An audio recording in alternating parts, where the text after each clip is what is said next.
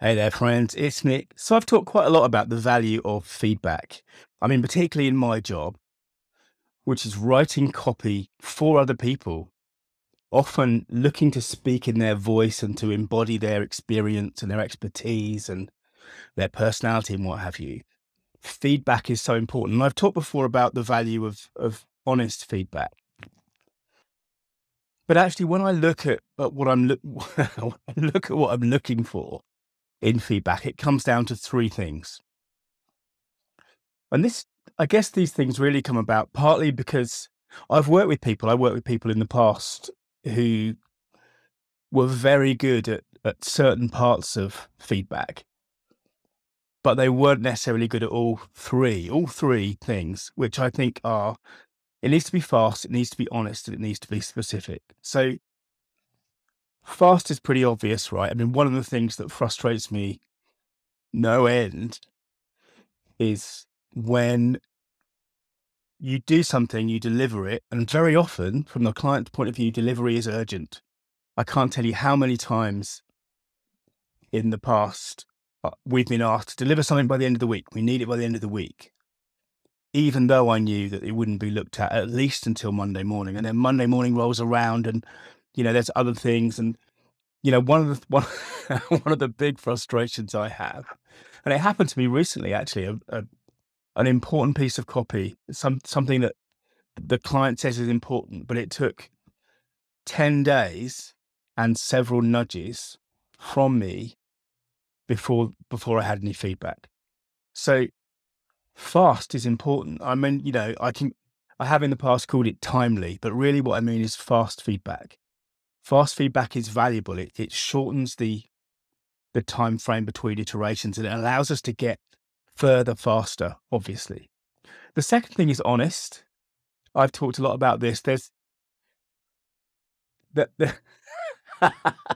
may be a special place in hell, or at least purgatory, for people who aren't capable, for whatever reason, of telling you what they actually think.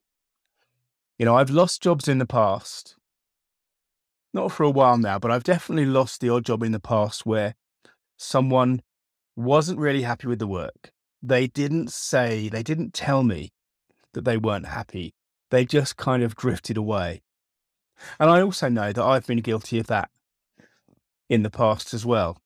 And it's something that I definitely try not to do anymore. You need to be honest. And one of the things I've talked to clients about really early on in the process is, I've said it before on the podcast, the value of honest feedback, the value of forgetting about, you're not going to offend me, you're not going to upset me. I've got no personal attachment to the writing. I'm just trying to get to where we want to get to as quickly as possible. So I need fast feedback and I need it to be honest. I need you to tell me what you really think. But there's a third part of this, which is as important. I work with a guy. I remember one particular example of this, a guy who would, whenever an idea came up, he would quickly and honestly tell you that the idea was shit. He would tell you, but what he didn't have was the next bit, was the specificity. He wasn't specific enough. And what that meant was we never got a direction. So what we need is not just fast feedback, not just what you think about it, but also the place that it's wrong. Because when we find the thing that's wrong about it, when we get specific, we also, by definition, we get a kind of direction. And, one of the things about this recent piece of work that I did, the feedback did take a long time to arrive, but when it arrived, it was honest and it was specific, and it allowed me within 24 hours to do a second version that was a lot closer to what they actually wanted, because they were able to articulate specifically the things that weren't quite right. So this may or may not be relevant to the way that you deal with clients, right? It depends on your business.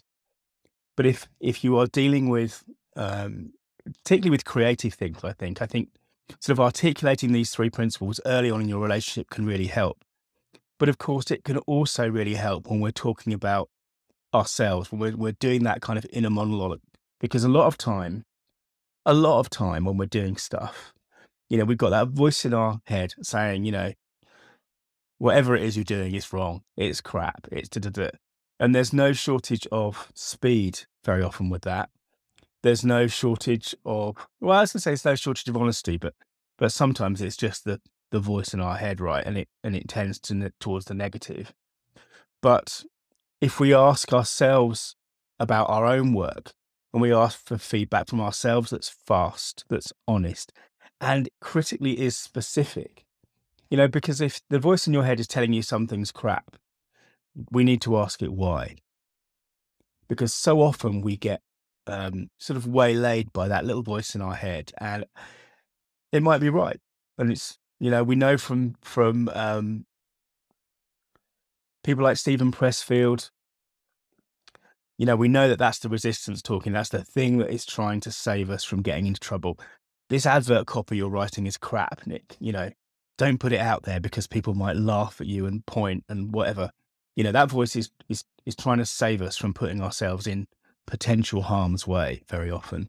But if we think about things, if we look for that feedback that's fast and specific and honest from ourselves as well as from our clients, it can be quite a useful reframe, because it can help you get out of that kind of general feeling that something isn't right, which that voice in our head particularly likes to get into, to actually, is it actually not right? Is there something specifically wrong with this? Is there something specifically I can improve? And if we do that, we'd often get in, at least this is true for me, I often get in a slightly more positive frame of mind about what I'm doing. So feedback, fast, honest, specific, that can help your story mean business. Thanks for listening. If you want to dig deeper into the stuff that I do, search online for story.business. Bye now.